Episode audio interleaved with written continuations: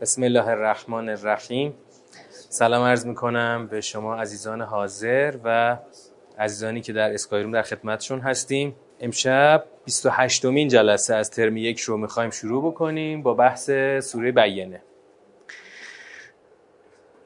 سوره بیینه رو مثل همه سوره ها اول باید یه دور از روش بخونیم مفاهیم آیات رو خوب بفهمیم و بعد ببینیم که چند سیاق داره و بعد جنبندی بکنیم.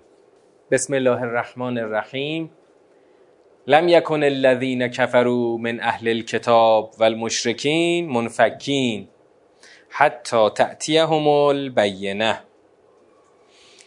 جمله بسیار دقیق در همین آغاز سوره که باید خیلی با دقت ویژه بهش توجه کنیم. کسانی از اهل کتاب و مشرکان که کفر ورزیدند جدا شدگان نبودند. خب اونایی که با زبان عربی آشنایی دارید بفرمایید که لم یکن. چی میگن بهش؟ افعال ناقصه بهش میگن. افعال ناقصه.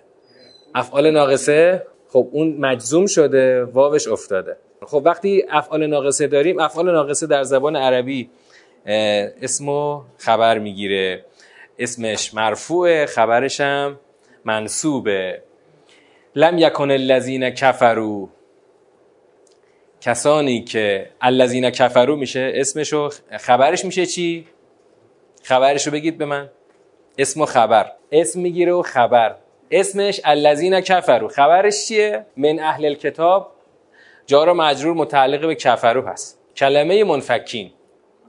اینطوری میشه. لم یکن الذین کفروا منفکین. یعنی چی؟ یعنی چی؟ کافران منفک نبودند. کافران منفک نبودند. معناش همین میشه. حالا بعد بعد ببینیم از چی منفک نبودند. فعلا جمله رو خوب بگیرید. لم یکن الذین کفروا. تو پرانتز بذارید. من اهل الکتاب و خبر منفکین. کافران منفک نبودند. خب؟ حتی تأتیهم البینه. منفک نبودند تا آن دلیل بین برایشان بیاید. منفک نبودند تا وقتی که آن دلیل روشن براشون بیاید. جمله رو گرفتین؟ این جمله اول خیلی جمله اول مهمه ها. الان تو دوره معنایی با همین جمله اول کلی کار داریم. اما الان فقط می‌خوام معنای ظاهریشو بگیرید. کافران منفک نبودند. این اصل جمله است. منتها تو من اهل کتاب و المشرکین خدا کافران رو باز کرده. کافرانی که منفک نبودن منظورمون کدوم کافرانه؟ هم مشرکان هم اهل کتاب. اما اصل جمله اینه کافران منفک نبودند. تا وقتی که آن دلیل روشن برایشان بیاید. منفک نبودن تا وقتی که آن دلیل روشن برایشان بیاید. یعنی وقتی که آن دلیل روشن آمد دیگه منفک شدند. منفک نبودند تا آن دلیل روشن بیاید. بعد از آمدن آن دلیل روشن دیگه منفک شدند. لم یکن منفکین حتی تأتیهم البینه. منفک نبودند تا آن دلیل روشن بیاید. حال که آن دلیل روشن آمد منفک شدند. حالا باید ببینیم که از چی منفک نبودند که بعد منفک شدند. حالا خدا به جای اینکه اون اینکه از چی منفک بودند یا نبودند رو روشن بکنه خدا در آیه بعد میاد چی رو برای ما باز می‌کنه؟ آن بیینه را. بیینه چی بود که براشون اومد؟ رسول من الله یتلو صحفا متحره اون بیینه ای که ما میگیم منفک نبودن تا آن بیینه آمد آن بیینه منظورمون کیه؟ رسول من اللهی که یتلو صحفا متحره که صحیفه های متحر را تلاوت می کند پس بیینه شد کی؟ رسول. رسولی که صحیفه های متحر را تلاوت می کند پس جمله رو الان یه جمله می‌خوام به جای یعنی جمله اول و دوم می‌خوام با هم یکی بکنم. کافران منفک نبودند تا وقتی که رسول برایشان آمد. کافران منفک نبودند تا وقتی آن رسول که صحیفه های پاک را تلاوت می کند برایشان آمد. پس معلوم میشه که آمدن تا قبل از آمدن رسول اینا منفک نبودن و بعد از آمدن رسول منفک شدند. رسول و ویژگیش چیه؟ صحیفه های پاک را تلاوت می کند تلاوت رو یادتونه قبلا معنا کردیم؟ تو حالا تلاوت رو یه بار دیگه می‌خوایم روش دقت بکنیم تا این انواع خواندن رو بر خودمون روشن بکنیم. اولی مرتبه خواندن چیه؟ تلفظه. تلفظ. همین کاری که مثلا بچه ها اولش یاد می‌گیرن. این حرف چیه؟ این کلمه چیه؟ بعدش چیه؟ بعد قرائت خواندنه. یعنی وقتی آدم تونست یعنی بچه تونست اون تلفظ یاد بگیره بعد بهش خواندن رو یاد میدن که این کلمات رو حالا با هم بخون تا یه جمله ساخته بشه. پس اول تلفظ بعدم قرائت بعدش چیه؟ بعد تلاوته. تا تلاوت ریشش چیه؟ تلو تالی تلو یعنی پیا پی آمدن. پس تلاوت معنای دقیقش چی میشه؟ این معنای فارسی رو کاملا بذارید کنار. معنای فارسی رو بذارید کنار. معنای عربیش چی میشه؟ پشت سر هم خواندن یا بگو پیوسته خواندن. ببین خود خواندن به صورت پیوسته یک مهارتی است که بچه بعد از اون مهارت اولیه یاد می‌گیره دیگه. تو تلاوت باید مخاطب شما بتونه چی رو دریافت بکنه؟ ها؟ باید بتونه انسجام کلام رو درک بکنه. البته یه مرحله هم قبل از تلاوت می‌تونیم فرض کنیم که تو سوره مزمل داشتیم. و رتل القرآن ترتیلا. اون چیه؟ شمرده خواندنه. شمرده خواندن. یعنی طوری بخونی که کلمات واضح باشن. اما تلاوت میشه چی تلاوت میشه پیگیران خواندن منسجم خواندن. حالا این رسول وزی... نقشش چیه الان؟ رسولی که الان بیینه هست نقشش چیه؟ نقشش اینه که کلام رو پیوسته و هماهنگ بخونه. تا این مخاطب از پیوستگی کلام پی ببره و استفاده کنه. خب کدام کدام صحیفه ها را می‌خواند؟ صحیفه هایی که فیها کتب قیمه. صحیفه. صحیفه هایی را می‌خواند. در این صحیفه ها چی هست؟ کتب قیمه هست. حالا این کتب قیمه رو باید دقیق معنا کنیم. کتب جمع کتاب. کتاب در عربی معناش چیه؟ فارسی رو بذار کنار. معنای عربیش. کتاب یعنی نوشته. نوشته. حالا کتب قیمه میشه چی؟ میشه نوشته های قیم. قیمم دو تا معنا داره. دو تا معنا داره. چی؟ قیمتی. یا بگو ارزنده. اما یه معنای دیگه هم داره. نه بعد اسم فاعلیش بکنی. قیم میشه برپادارنده. نه اینکه خودش برپاست. استوار یعنی خودش برپاست. اما قیم میشه برپادارنده. صحیفه هایی را تلاوت می کند که در آن کتاب هایی برپادارنده است یا کتاب هایی ارزنده است. حالا این کتاب های ارزنده یعنی چی؟ گفتیم کتاب یعنی نوشته. صحیفه یعنی چی؟ صحیفه یعنی جدا شده. خب؟ خب؟ میگه صحیفه های متحر را تلاوت می کند که در آن صحیفه های متحر نوشته های ارزنده یا برپادارنده است. اینجا معنای دقیقش اگه بخوایم خوب بریم تو کنه معنا چی میشه؟ صحیفه ها میشه یه جوری تطبیق داد بر سوره های قرآن. خب؟ توی این سوره ها چی هست؟ نوشته های برپادارنده. نوشته های برپادارنده چیه؟ همین حرف هایی که خدا تو تک تک سوره ها داره به انسان ها میگه و این حرف های خداست که برپا میداره. چی رو برپا میداره؟ هر آنچه که به صلاح مردم و جامعه هست. این نوشته ها همه آنچه که مصالح خلق انسانها و جامعه انسانی درش هست رو برپا میداره. که الان خدا در ادامه خواهد گفت. این کتابی که ما داریم میگیم قرآن یک کتابه. این معنای فارسیشو داریم میگیم. خب؟ کتاب در عربی یعنی کلا نوشته. هر شما یه جمله روی کاغذ بنویسید میشه کتاب. خب؟ میشه نوشته. حالا نوشته هایی که برپادارنده است. توی این صحیفه ها نوشته های برپادارنده آمده. و این معنای دقیق این جمله میشه. یعنی خدا داره تاکید می‌کنه که این بیانه ما این رسول ما نوشته های برپادارنده رو در قالب صحیفه ها تلاوت می‌کنه. نه کتب خودش تو صحیفه هاست. یعنی این نوشته ها خب اینکه نوشته هاست دیگه. تو هر سوره ما با نوشته هایی طرفیم.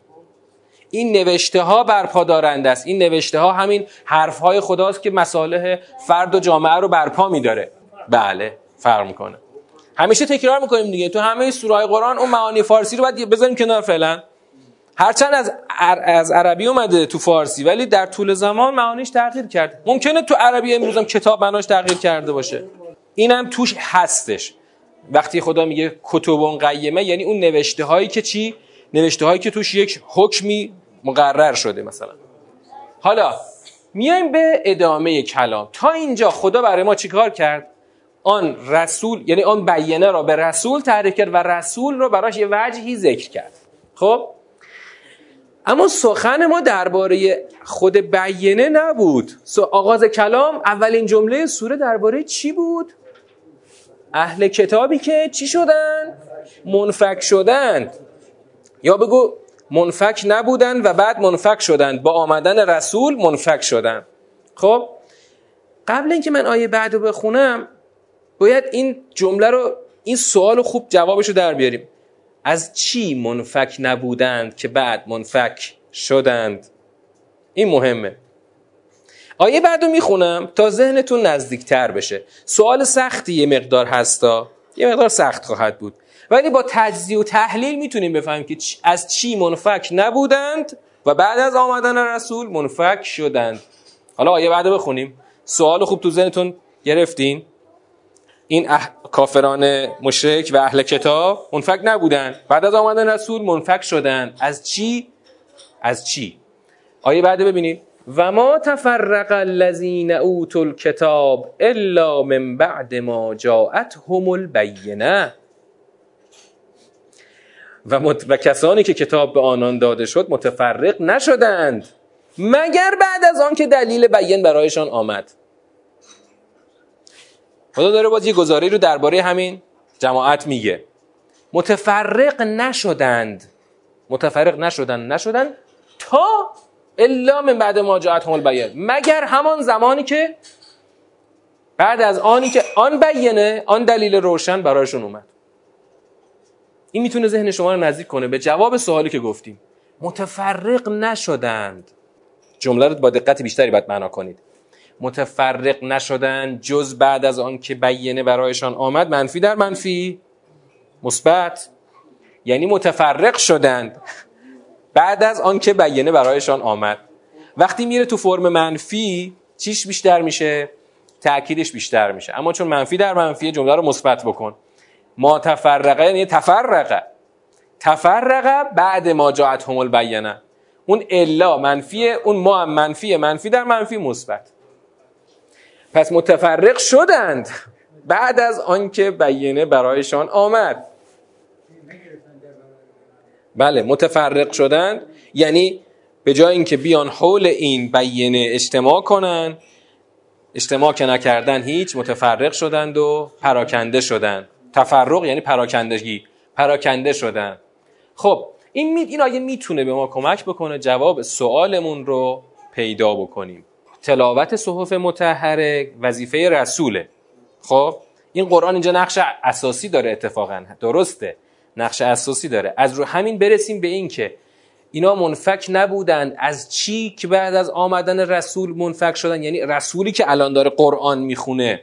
پس آمدن قرآن باعث منفک شدن اینا از یک بله باید ایمان می آوردن و نیاوردن. اما خدا داره خبر میده انگار. خبر میده که آقا شما جماعت اهل کتاب و مشرک تا قبل از اینکه من رسول بفرستم منفک نبودید. از یک قاعده ای منفک نبودید. بعد از آن که من رسول فرستادم که این رسول داره برای شما کتاب کتب متحر و برپادارنده رو تلاوت می‌کنه دیگه منفک شدید. از یک قاعده دیگه منفک شدید. من راهنمایی کردم الان با گفتن قاعده. از کدام قاعده؟ از یک قاعده ای هنوز که مسلمین هنوز شکل نگرفتن. تازه رسول اومده. هنوز رسول خودشه و خودش. ببینید من بازم راهنمایی می‌کنم. از یه قاعده ای اینا منفک نبودن. کلا همه منفک نبودن. یعنی مشمول یک قاعده بودند. اما بعد از آمدن رسول از شمول قاعده خارج شدن. قاعده چی؟ ببین قاعده توحید نمیشه گفت. چون توحید خودش قاعده نیست. توحید یک بنیان اعتقاده. یه قاعده ای. قاعده ایمان یعنی چی؟ قاعده عمل به دین خدا. ببین من هر چی بگید شما باید اولش قاعده رو باید بذارم. ببین یه قاعده یا بهتره بگم یه سنت. نه دورید هنوز. اگر گوشتون رو تیز کرده بودین آقای بامفکن جواب گفت ولی می‌خوام الان به خودتون بهش برسید. الان من کلی راهنمایی کردم. اما بازم هنوز شما هنوز کلی مسیر رو باید ذهنتون رو فعال کنید تا بهش برسید. تبعیت. یعنی یعنی می‌خواید بگید قاعده تبعیت از امر خدا. خب بعد توضیح بدید. چجوری می‌تونید توضیحش رو بدید؟ ببینید باید یه چیزی رو بگید که قبل از آمدن رسول اینا مشمولشن بعد از آمدن رسول دیگه مشمولش نیستن.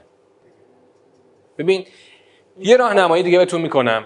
یه راهنمایی بهتون می‌کنم. این قاعده یا سنت صرف نظر از اینه که این جماعت ایمان آوردند یا نیاوردند. قبل از این موضع تعیین موضع موضع ایناست. قبل از تعیین موضع اینا که البته موضعشون کفر شد و نپذیرفتند که خدا گفت تفرقه.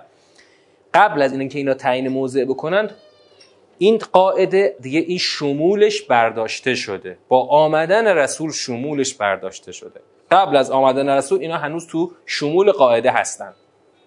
یعنی حق دارن که این قاعده بر سرشون جاری شود. اما بعد از آمدن رسول دیگه حق ندارند که این قاعده برایشان جاری شود. خیلی راهنمایی کردم. الان جواب بگم شاید دیگه خوب تو ذهنتون بشینه. خب نزدیکی یه توضیح بیشتری بگی قاعده روشنگری می‌خواید بگید. خب من می‌خوام همینو بگم هیچ با یه بیان دیگه بگم. از شمول سنت هدایت قاعده هدایت. یعنی آقا یعنی چی؟ یعنی آقا قبل اینکه رسول بیاد این جماعت چه مشرکانشون چه اهل کتابشون. اینا هنوز از خدا می‌تونن مطالبه هدایت کنن و مشمول قاعده هدایت هستن. یعنی خدا موظفه که اینها رو هدایت کنه. درست از زمانی که رسول آمده دیگه از دیگه نمی‌تونن بگن خدایا هنوز تو ما را هدایت نکردی. بلکه با آمدن رسول دیگه خدا. در واقع اون تکلیف الهی خودشو درباره این جماعت انجام داده با فرستادن رسول هدایت رو برای اونها انجام داده. نتیجهش چی میشه؟ نتیجهش میشه یه کلمه خیلی رایجی که تو ذهنتون احتمالا داریدش. اتمام حجت. با آمدن رسول حجت تمام میشه. با آمدن رسول دیگه چی میشه؟ اینا نمی‌تونن همچنان طلبکار باشن از خدا که خدا یا چی شد پس؟ هدایت ما کو؟ خدا میگه فرستادم رسول رو دیگه. پس از قاعده هدایت دیگه منفک شدن. یعنی نمی‌تونن همچنان در واقع طلبکار خدا باشن برای ارسال یک هدایتگری. هدایتگر آمد و شما دیگه از شمول قاعده خارج میشید و حالا فقط دیگه دو راه بیشتر پیش روی شما نیست. یا میپذیرید یا نمیپذیرید. اگر بپذیرید در ادامه خواهد گفت خدا که اون وقتی که خب میرید می‌تونید برید تو بهشت. اگرم نپذیرید که صاف میرید تو جهنم. حالا خدا می‌خواد خدا می‌خواد خبر بده که اینها نپذیرفتند و اینا متفرق شدند. تفرق اول میگه ما تفرق متفرق نشدند اوتول کتاب الا من بعد ما جاءتهم البینه. درست از وقتی که بینه برایشان آمد اینها متفرق شدند. یعنی بعد از اینکه این شمول قاعده از رو سرشون برداشته شد به جای پذیرفتن سر باز زدن و نپذیرفتن. اما چون دیگه از شمول قاعده خارج شدن دیگه دیگه حرف تمامه آقا. وقتی نپذیرفتی حجت تمامه. با نپذیرفتن شما هیچ طلبی دیگه از خدا ندارید و جای شما قطعا در جهنم خواهد بود. حالا خدا میگه من مگه چی خواستم از اینا که اینا نپذیرفتن؟ من چی خواستم؟ مگه من از اینا چه وظیفه ای خواستم که اینا انقدر براشون سنگین آمد و نپذیرفتن؟ و ما امرو دوباره جمله منفیه. منفیه که الان می‌خواد بشه مثبت و حالا اینکه امر نگرفتند الا لیعبد الله. دوباره منفی در منفی میشه مثبت. یعنی امرو ان یعبد الله. و ما امرو الا لیعبد الله. امر نشدن جز اینکه خدا را عبادت کنند. به چه صورتی؟ مخلصین له الدین. خدا را عبادت کنند در حالی که مخلص مخلص در عربی اسم فائل هست یعنی خالص کننده. مخلصین میشه خالص کنندگان. جز اینکه خدا را بپرستند در حالی که خالص کنندگان دین برای او هستند یعنی دین تو باید برای خدا خالص کنی که هیچ شاعبه ای توش باقی نمونه. هیچ شکی هیچ شبهه هیچ شاعبه ای توش باقی نمانه. خب اولین وظیفه این بود که خدا را عبادت کنند در حالی که دین را برای او خالص می‌کنند دیگه چی؟ له الدین حنف اون حنفا هم جزء همون مخلصین له الدین هست. حنفا یعنی چی؟ حنفا جمع حنیفه. حنیف یعنی چی؟ نه حنیف یک تا پرست نمیشه. در حالی که مایل به حق هستند. حنیف یعنی مایل به حق روی آورنده به حق. ببین ما همیشه تو قرآن روی اصل معنا تاکید داریم. چرا؟ چون یه حالا اینجا هنوز سوره گیر و پیچ نداره. می‌رسیم اگر تو ترم 6 با ما همراهی بکنید یه جاهایی می‌رسیم که این دقت هاست که گره های بزرگی رو گره های کوری رو باز می‌کنه. همین دقت ها رو وقتی اصلا من یکی از دلایل این که واقعا یکی از دلایل البته که شیفته بحث نگاه منسجم به قرآن شدم این بود که لذت میبردم از اینکه حرف دقیق جمله داره دقیق معنا میشه حرف دقیقه حرف حساب شده است. البته همه این دقت تو کلام خداست. ما میایم توی ترجمه ها با ترجمه های اصطلاح خیلی دور از معانی اولیه اون اصل معنا رو گم می‌کنیم. و مخاطبمون هم گم می‌کنه. مخلصین له الدین حنفا. یعنی هم دین رو خالص باید بکنی تو خالص باید بکنی. من مؤمن باید دینم رو برای خدا خالص بکنم. اسم فاعل به من برمیگرده. در حالی که رو آورنده به حق هستن. توقع دیگه خدا چیه؟ دین رو که خالص کردی حالا نماز رو به پا داری. و یقیم الصلات. همیشه همیشه در قرآن اینطوریه. اولین جلوه اولین جلوه عبادی دین بعد از اون که اون دین به دست آمد و محقق شد بر پاداشتن نمازه. اما بلا فاصله بعد از نماز همیشه چی میاد؟ و یعت زکات اقامه نماز ایتا زکات. چرا این دوتا همیشه با همه؟ برای این موضوع ذهنتون رو می‌خوام منطقی بکنم. ببین اون جملات جملات پایانیه نتایجه. خب؟ الان در نگاه منطقی می‌خوام به دو گزینه مبنایی توجهتون بدم. دو تا گزینه مبنایی. دین رو پذیرفتی. دین رو خالص کردی. دین باید دو جلوه داشته باشه. این دو جلوه منطقیه. جلوه ای در درون تو جلوه ای در بیرون تو. جلوه درون تو میشه اقامه نماز یعنی اون یاد خدا در دل تو که الان داری جلوه بیرونیش میشه نماز. حالا بروز بیرونی دین باید چی باشه؟ ایتا زکات باشه. یعنی من که مؤمن شدم و دین رو تونستم برای خدا خالص کنم حالا باید وظایف اجتماعی خودم رو انجام بدم که خلاصه و اصاره اینها میشه ایتا زکات. زکات برای همین زکات در قرآن مساوی است با تمام وظایف مالی یک مسلمان در قبال جامعه خودش. تمامش میشه اسارش میشه زکات. الان اینجا این زکات اون زکات فقهی نیست. این شامل تمام وظایف واجب و غیر واجبه. اون انفاق هم که تو جا به جای قرآن خدا ازش صحبت می‌کنه خودش در این تعریف عام زکات میاد جز این قرار می‌گیره. پس شد چی؟ جلوه درونیش ایمان من به خدا که میشه در قالب نماز. یعنی یاد خدا میشه نماز. جلوه بیرونیش در جامعه میشه ایتاء زکات. یعنی باید یه عملی که بعدا فرمهای اجراییش مدون خواهد شد و خواهد آمد دستورات اجراییش اون اونو باید در بیرون انجام بدیم که میشه زکات. برای همینه که تو قرآن همیشه نماز و زکات با همه. این یعنی چیه؟ یعنی یک بحث مبنایی و بنیادیه. اگر دین می‌خوای ببینی توی جامعه هست بر پای نماز کافی نیست. آدما در دل یاد خدا کنن کافی نیست. بلکه باید در بیرون در جامعه خودشون هم به انجام وظایف مالی خودشون همت داشته باشن. حالا تو جامعه ما این دیگه چون از قرآن دوریم این خیلی مطرح نیست. زکات فقط شده یه وظیفه محدود برای عده محدود شامل کشاورزان و دامداران. همین. اما زکاتی که اون جلوه جلوه بیرونی یاد خدا در جامعه باشه ما هنوز به این تعریف نرسیدیم. خیلی هم فاصله داریم. و دقیقا این, این دو مورد یعنی برپای نماز و ایتاء زکات بعد از خالص کردن دین شده دو وظیفه رکنی مورد توقع خدا از همه همین اهل کتابی که قرار بود ایمان بیارن. و با اگه بخوایم هر ستا رو هم بریزیم میشه.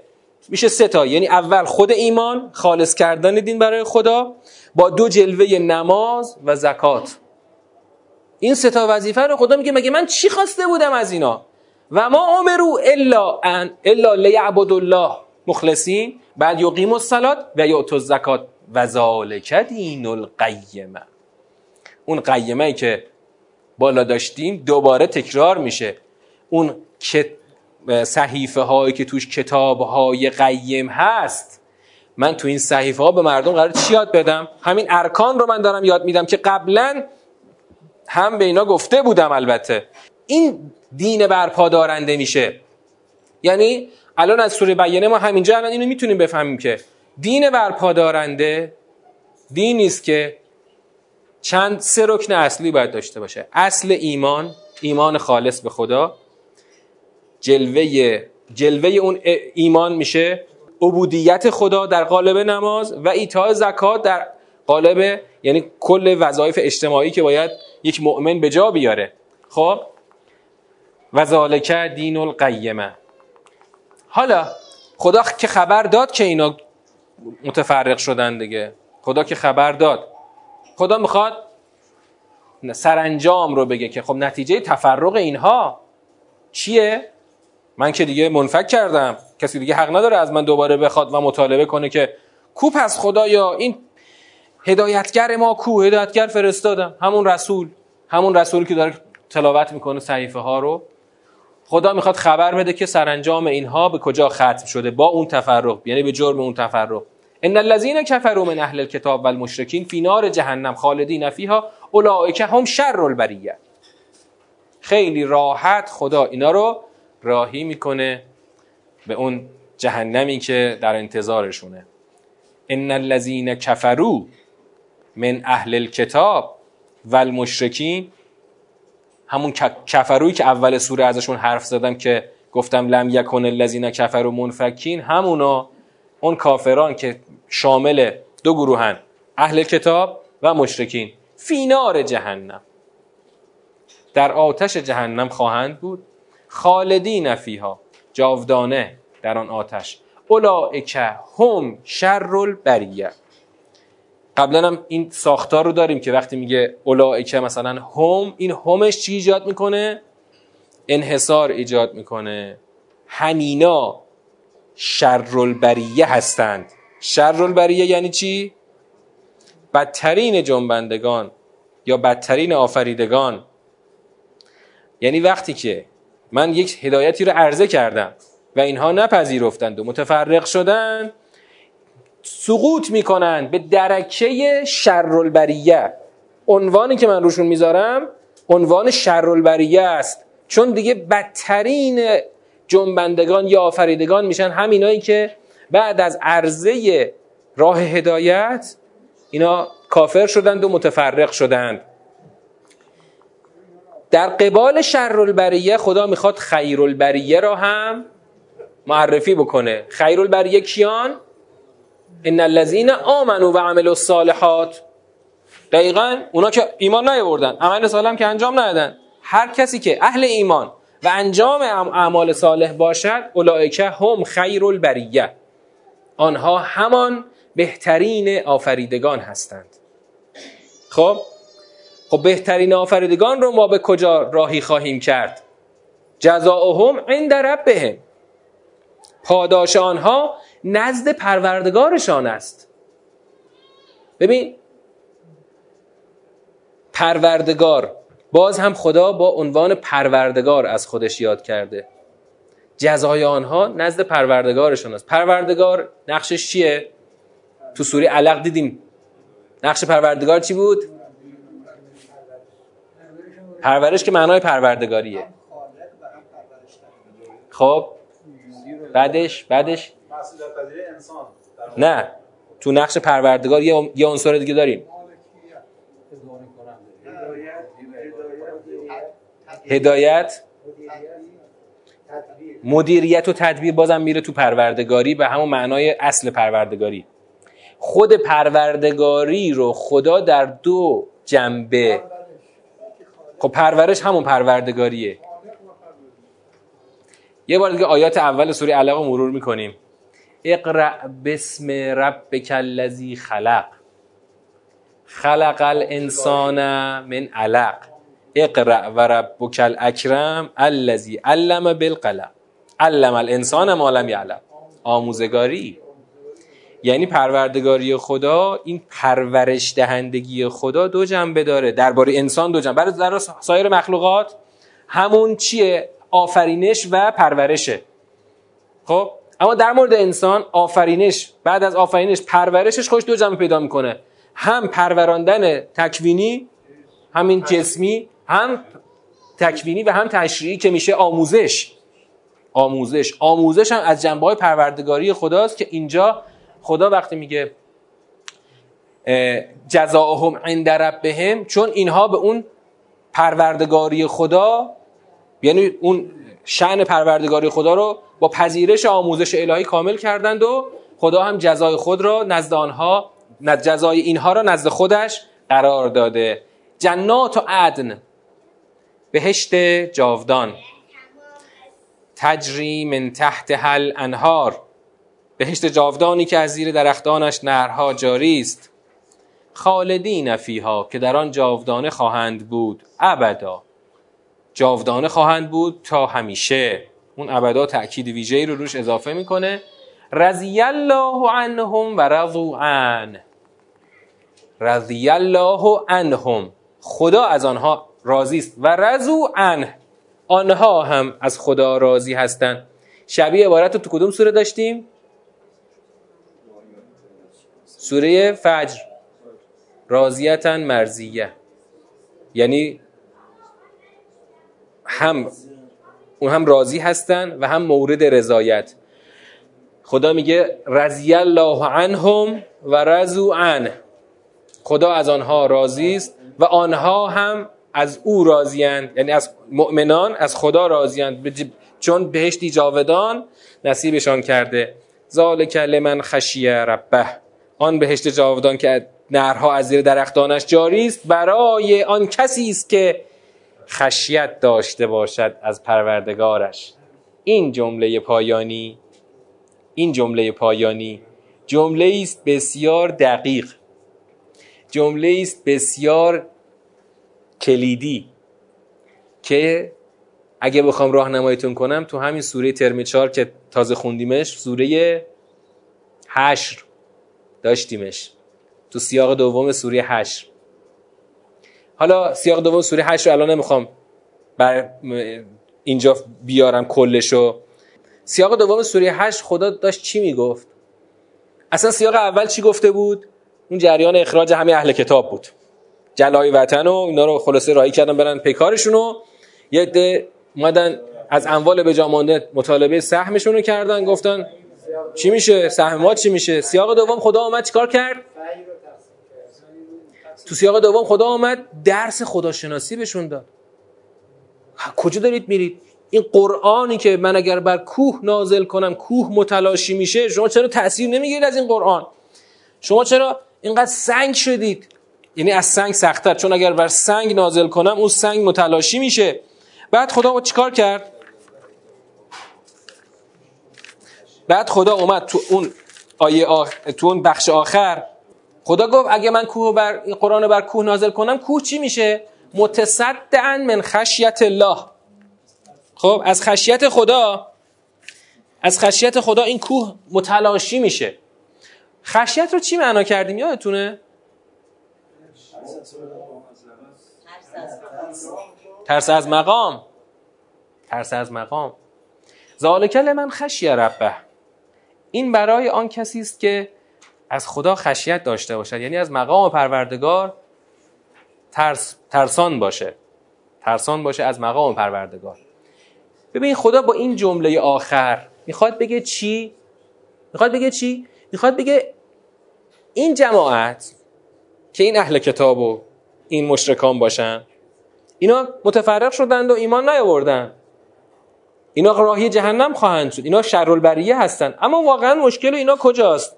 که به این اوامر ساده ما اینا تن ندادن. سه تا امر ساده من داشتم. مخلصین له الدین یقیم الصلات و یؤتوا الزکات. چرا اینا حاضر نشدن به همین اوامر ساده که من سه تا رکن در سه تا رکن خلاصش کردم تن بدن؟ چون اهل خشیت نیستن. چون از پروردگارشان ترسان نیستن. از مقام پروردگار خشیت ندارن. ذالک من خشی ربه. از این جمله ما می‌فهمیم که اگر آدم می‌خواد در جرگه دین وارد بشه و واقعا مؤمن به ارکان دین بشه باید اهل خشیت باشه. بدون خشیت به هیچ جا نمیشه رسید. بدون ترسی از مقام پروردگار به هیچ جا نمیشه رسید. تو تو دعای کمیل تو اون سیاق اول دعای کمیل حضرت علی چیکار می‌کنه؟ خدا رو بزرگ می‌کنه. دقیقا خدا رو یعنی همش تعظیم خداست. خدا اگر در نظرت بزرگ نباشه و از اونقدر بزرگ نباشه که تو از عظمتش ترسان نباشی این خشیت در وجودت شکل نمی‌گیره. خدایی که تو قرآن هست این خشیت رو میطلبه. خدایی که ما برای خودمون ساختیم ترسی نداره. چون اصلا قرار نیست کسی رو جهنم ببره. خدا ارحم و راهمین همه رو می‌خواد ببره تو بهشت. توی یکی از درس های نکته جالبی رو استاد سبوی می‌گفت. می‌گفت که بعضی تصورشون از عذاب خدا تصور یه آدم خشمگین و عصبانیه که مثلا از سر عصبانیتش می‌خواد یه سریا رو خلاصه سر خشم مثلا اینا رو بفرسته جهنم. به خدا که مثل ما آدما نیست که بخواد عصبانی بشه. هرچند خدا خودش میگه من غضب دارم بر کافران. اما غضب خدا که مثل ما نیست که مثلا یک حسی در وجود شکل گرفته باشه. خدا که نمی‌خواد یعنی خدا که برتر و والاتر از این که بخواد در وجود او حسی شکل بگیره. ما اینکه یه لحظه عصبانی میشیم یه لحظه مثلا خوش خوشحال میشیم. پس پس یعنی چی؟ عذاب خدا اگر خدا میگه من غضب دارم قوما غضب الله علیهم غضب خدا یعنی چی؟ یعنی خدا یک سیستمی رو طراحی کرده که الان همینجا هم داره صحبت می‌کنه ازش. آقا من یه نظامی طراحی کردم. هر کسی که در مسیر این بیانه من حرکت بکنه و این ارکان دین رو بپذیره اون وقت میره تو کانال بهشتیا. و هر کس که نپذیره میره تو کانال جهنمیا. این قاعده خداست این سنت خداست. در واقع خدا کل نظام هستی رو بر این قاعده چیده.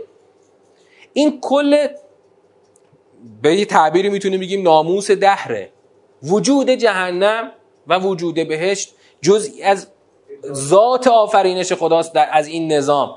هیچ وقت خدا هیچ وقت خدا این قاعده خودش رو علکی برای کسی تبصره نمی‌زنه. و تنها راه رفتن به مسیر بهشت همینی که الان خدا داره میگه.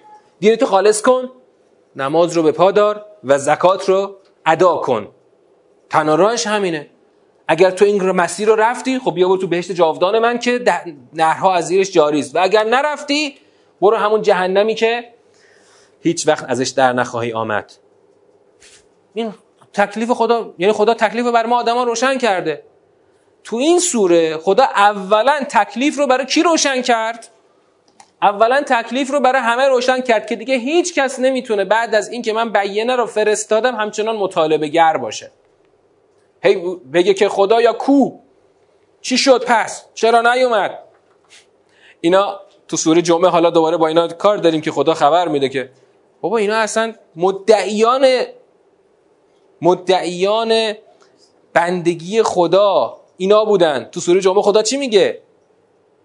اون عبارت چیه تو سوره جمعه؟ یا ایها الذین هادو ان زعمتم انکم اولیاء لله من دون الناس. فتمنوا الموت ان کنتم صادقین. اینا واقعا مدعی بودن. فقط ما این اولیاء اولیاء خدا فقط ما این بقیه هم نیستن. درست وقتی که رسول اومد اینا متفرق شدند و پراکنده شدن همین رو خدا تو سوره بقره همین حرفایی که الان اینجا خلاصه تو چند آیه خدا تو سوره بیانه برای ما گفت تو سوره بقره خدا تفصیلش رو میاره که چی شد که اینا متفرق شدن و خدا اعلان کرد از طریق رسول خدا بهشون اعلان کرد که بیاید بیاید با ما یکی بشید. ولی نیامدن وقتی هم که نیامدن اعلان جدایی محض بین مسلمین و اهل کتاب اونجا اعلان شد. و بعد, بعد از این اعلان بود که قبله تغییر کرد. این توی فصول سوره بقره هست که خب سوره بقره دوازده فصله. 45 بنده و دوازده فصله. اینجا من یه آیش رو میگم. این یک گوشه از اون اعلان فرایند جدایی این جماعته. ببین اینجا خدا گفت تفرق. تفرق همون پراکندگی. اینجا خدا تو آیه 89 میگه که ولما جاءهم کتاب من عند الله مصدق لما معهم و کانو من قبل من قبل یستفتحون علی الذین کفروا. خیلی جالبه. یستفتحون می‌دونی یعنی چی؟ آره. اینا می‌گفتن یه روزی خواهد آمد. خواهد آمد آن موعود. و با اون موعود ما پیروز میشیم بر شما کافران. کافران منظور اون مشکان و اینا. فلما جاءهم ما عرفو کفرو به. جاءهم ما عرفو آنی آن که میشناختندش آمد ولی بهش کافر شدن فلعنت الله علی الکافرین. اینجا فرایند جدایی رو خدا مفصل تو سوره بقره تشریح کرده. در واقع سوره بیانه یک نمای خیلی فشرده است از این فرایند جدایی اهل کتاب البته به اضافه مشرکان از اون قاعده کلی خدا که همون سنت هدایت بود که اینا خودشون رو منفک یعنی البته خدا منفک کرد همه رو از سنت هدایت. با منفک شدن از سنت هدایت چی شد؟ اینا تفرق پیدا کردند و کافر شدن حالا می‌خوام دو تا دو تا گوشه. من می‌خواستم دور اول خلاصش کنم اما دور اولم دیگه رفت با دور دوم سوم یکی شد. دیگه چون سوره خیلی کوچیکه ما هم که از قبل گفتیم از این بعد دیگه اصلا ما سوره دو سیاقی نداریم. الان یعنی از دستم رفت که یکی شد. همه حرفا رو تو همین دور اول گفتیم. اما می‌خوایم به چند تا گوشه این مطلب برسیم توی نمودار. از شما می‌خوام کمک بگیرم. به نمودار توجه کنید. ببینید اون حکم اولیه. تو مستطیل اول حکم اول اومده. خب؟ اون رسول من الله الحاقی به حکم اوله. دقت می‌کنید الحاقی به حکم اوله. یعنی اون خبر منفک شدن رو خدا گفت با اطمینان دیگه خبر انفکاک رو مطرح کرد. انفکاک از سنت هدایت رو مطرح کرد. انفکاک با آمدن کی اتفاق افتاده؟ با رسول که رفته توی اون مستطیل دوم که زیل. اما بعد تو مستطیل زیری که از اولی جدا شده خبر جدایی این هاست خبر پراکندگی این هاست در حالی که امری جز اون اوامر سگانه به اینها نیامده بود. خب بعدم که تو این دوتای آخر تو این دوتای آخر چی اومد؟ حکم دیگه نتیجه و حکم جهنمی شدن اینها. دو تا نکته جنبی هنوز داره که خوب باید بهش توجه کنیم. توی این خبر جدایی خبر تفرق. تو خبر تفرق یه عبارتی اومده اوتول کتاب. در حالی که تو اون خبر اول که اون بحث انفکاک از سنت هدایت هست عبارتی که اومده من اهل کتابه اهل کتاب یه دفعه شد اوتول کتاب. فرق این دوتا چیه؟ اول معنای اوتول کتاب چیه تا فرقشون رو پیدا کنیم؟ اوتول کتاب یعنی چی؟ نه. اول اهل کتاب یعنی همون کسانی که در واقع کتاب دارن. اهل کتاب هستن یعنی اینا واجد کتاب هستن. چرا خدا یه دفعه تعبیر رو عوض کرده گفته اوتول کتاب؟ دیگه نگفت دوباره اهل کتاب. خب پس اوتول کتاب چجوری باید معنا کنیم تا؟ آنهایی که کتاب داده شدن. اوتو همون از همون باب ایتاه که کتاب بهشون داده شد خب؟ وقتی خدا به جای اهل کتاب میگه اوتول کتاب یعنی چی؟ یعنی اینکه اینا دیگه اهلیت کتاب رو ندارند. اینها فقط آنهایی هستند که کتاب بهشان داده شده. اولش که میگه اهل کتاب نه اینکه می‌خواد تصدیق کنه که اینا واقعا اهلیت کتاب دارن. اول خدا از عنوان عامی که رایج بوده. خدا استفاده می‌کنه. اینا اهل کتابن. آخه اهل کتاب یعنی شامل مسیحی ها و یهودی ها با هم میشه. رایج بوده این تعبیر که اینا اهل کتابن. خب؟ اما وقتی میگه اوتل کتاب یعنی اصلا اهلیت نداشتن که. چون اینا متفرق شدن دیگه اهلیت ندارن. اینا بلکه فقط اوتل کتاب هستن. و این تعبیر خیلی ظریف و دقیقه که خدا اینها رو از اون اهلیت کتاب ساقط کرده و جدا کرده. توی فرصت باقی مانده یک دقت دیگه هم لازمه که داشته باشیم.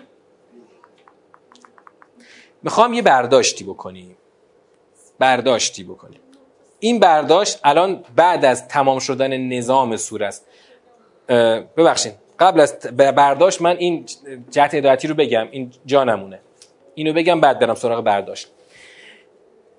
دیدیم که توی این حکم اولیه لم یکن الذین کفروا خداوند سنت هدایت رو دیگه برداشت. یعنی مطالبه گری سنت هدایت رو برداشت. با آمدن کی? رسول خدا. تو این سوره باز می‌بینیم که رسول نقش محوری داره. چون با آمدن رسول آخر دیگه چی؟ هیچ کس حق مطالبه رسول جدیدی رو دیگه نداره. آقا رسول من فرستادم و تمام. بر همین میگیم رسول فارغ کفر و ایمان و جهنم و بهشت. عین این حرف کجا زدیم؟ تو سوره تین هم گفتیم که اونجا که گفت فما یو کذبا که بعد و بدین خدا میگه می‌پرسید دیگه. کیه که اون که تو رو می‌خواد بعد از آمدن تو رو بعد از اینکه دین آوردی به واسطه دین تو رو تکذیب بکنه؟ اینجا هم میگیم که رسول فارغ کفر و ایمانه. و هر کس که از این خط عدول بکنه در خیال خامه که بخواد به یک هدایتی برسه. خدا اینجا می‌خواد محکم میخوا آخر محکم کوبیده که من از این به بعد دیگه برای هیچ کس رسول نمیفرستم. هر کی می‌خواد ایمان بیاره نمی‌خواد ایمان نیاره. ایمان نیاره بعد بره جهنم. حالا می‌رسم به اون برداشت. وقتی خدا با این اطمینان از فارغ بودن رسولش فارغ یعنی جدا کننده از فارغ بودن رسولش بین بهش جهنم بین حق و باطل صحبت می‌کنه آیا هنوز جا داره که مثلا ما, ما اعتبار ذاتی قائل باشیم برای سایر ادیان؟ آیا جایی میمونه؟ جایی نمیمونه. ادیان حتی ادیان الهی با بیان سوره بیینه دیگه جایی برای ایمان آوردن به اونها یا ایمان داشتن به اونها باقی نمیمونه. منتها به شرطی که چی انجام بشه؟ اون تبیین انجام بشه این دین آخر به اونها عرضه بشه. اگه اهل ایمان یا بگو بهتر بگو اهل خشیت باشند خب میپذیرن. و اگر اهل خشیت نباشن خب نمیپذیرن و باید برن جهنم. یعنی بعد از اینکه این روشنگری انجام بشه خدا از هیچ کس نمیپذیره که بگه من همچنان می‌خوام مسیحی بمانم. می‌خوای بمونی ولی باید بری جهنم. و جالب اینه که در مسیر قرآن خدا این قصه ها رو طول تفصیلاتش رو برای ما میگه که اینا نخواستن فهمیدن و نخواستن بپذیرن. من بیشتر این افراد رو جاهل می‌دونم. چیزی از دین بهشون عرضه نشده. کسی از دین از اون دین خالص کسی چیز زیادی نمی‌دونه. شما واقعا دین خالص رو عرضه کن آدمای حق طلب حتما میپذیرن. آدمای طالب میپذیرن. ببین مسیحی ها همین امروز تو جامعه امروز خودمون خیلی فعال کار می‌کنن. یعنی همون افکار تسلیسی و شرکالود خودشون رو خیلی روش خوب کار می‌کنن. می‌دونی چرا؟ یه دلیل اجتماعی داره. هر جامعه ای که احساس اقلیت بودن داشته باشه برای حفظ اون اقلیتی خودش بیشتر تلاش می‌کنه. حتی در زندگی اجتماعی خودش بیشتر مراعات می‌کنه. مثلا تو تهران معروفه میگن کار خوب ارمنیا می‌کنن. این تو تهران معروفه. یعنی میکانی که خوب می‌خوای برو پیش ارمنیا. نمی‌دونم. هرچی کار با کیفیت می‌خوای برو پیش اینا. چرا؟ چون اون اقلیت باید با خوب بودن خوب زندگی کردن بگه من همچنان صاحب یه هویت مستقلی جدا از شما هستم. برای همین اون واقعا یه عاملی میشه که اون اقلیت مثلا مسلمون تو اروپا همین همین کار انجام میده.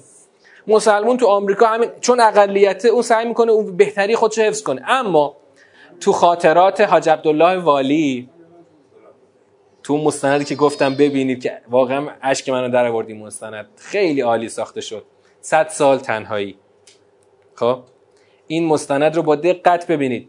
یه جایی این بلودر بلدوزرای حاج عبدالله توی همون بشاگرد خراب میشه. میاد تهران میره سراغ یکی از این تعمیرکارا که از غذا ارمنی بوده. این آقای ارمنی که اسمش هم تو مستند میگه رو برمیداره می‌بره اونجا میگه بیا این بلدوزرای ما رو درست کن. این آقای ارمنی میره اونجا تا دو سه سال میمونه. تا دو سه سال میمونه و کلا کار این بلدوزرها رو تعمیراتش رو انجام میده و اصلا من فکرم انگار فقط مونده که فقط یه شهادته اینشون بگه وگرنه خیلی آدم کار درستی بوده.